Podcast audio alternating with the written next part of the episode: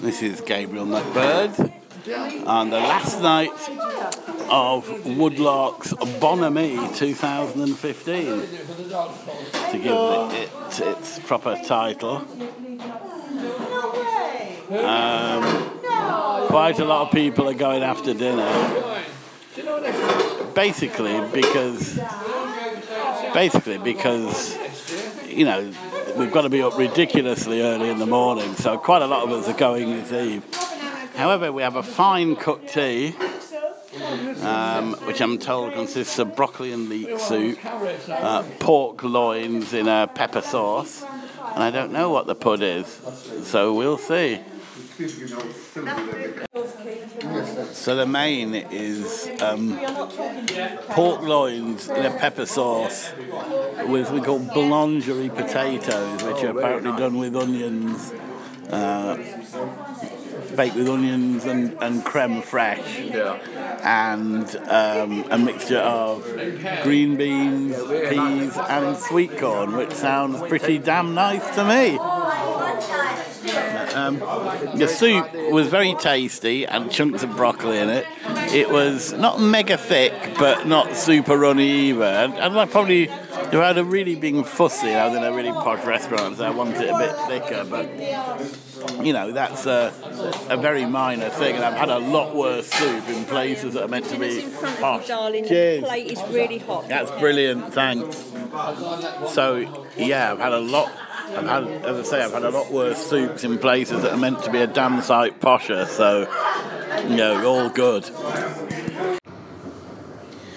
So yeah, the meat, the uh, the well, I said they were meant to be pork chops, but I don't think they really were unless they deboned them all. It was more like pork loin. Anyway, it was very tender, and uh, they said it was with a garlic sauce. Had a, seemed to have a bit of apple in it, um, and the uh, as I said, the spuds spuds were really nice, quite crispy, um, and the green beans were certainly cooked, but they weren't overcooked. The peas and sweet corn were fine. It's hard to go wrong with them, really. And then the pud, they, they described as a, a woodlark's mess, which is basically like a, you know, a kind of meringue. They, you know, obviously just using what they got. Really, they had some strawberries dipped in chocolate um, on the top. and it was more strawberries and raspberries with cream and a bit of meringue, but fortunately not too much. And it made it a really nice pudding. Uh, and then yeah, it was a really great finish off, and uh, we presented the cooks with um, some bottles of grog. Whatever, uh, somehow someone found what each of their favourites were, and um,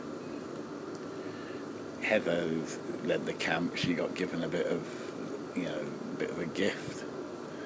Uh, and all, you know, all in all, I think it was it was really successful. It was really friendly, um, and yeah, certainly hope to go again. It was great fun. Um, now, I'm, as I record the end of this, uh, technically the camp is actually over tomorrow, but in order to be up, we've got to be up at seven in the morning. We've got to be out of the camp by ten at latest, and it also meant swapping, swapping our um, sleeping quarters from a tent in the field over to um, a dormitory, just so that we'd have less to do in the morning.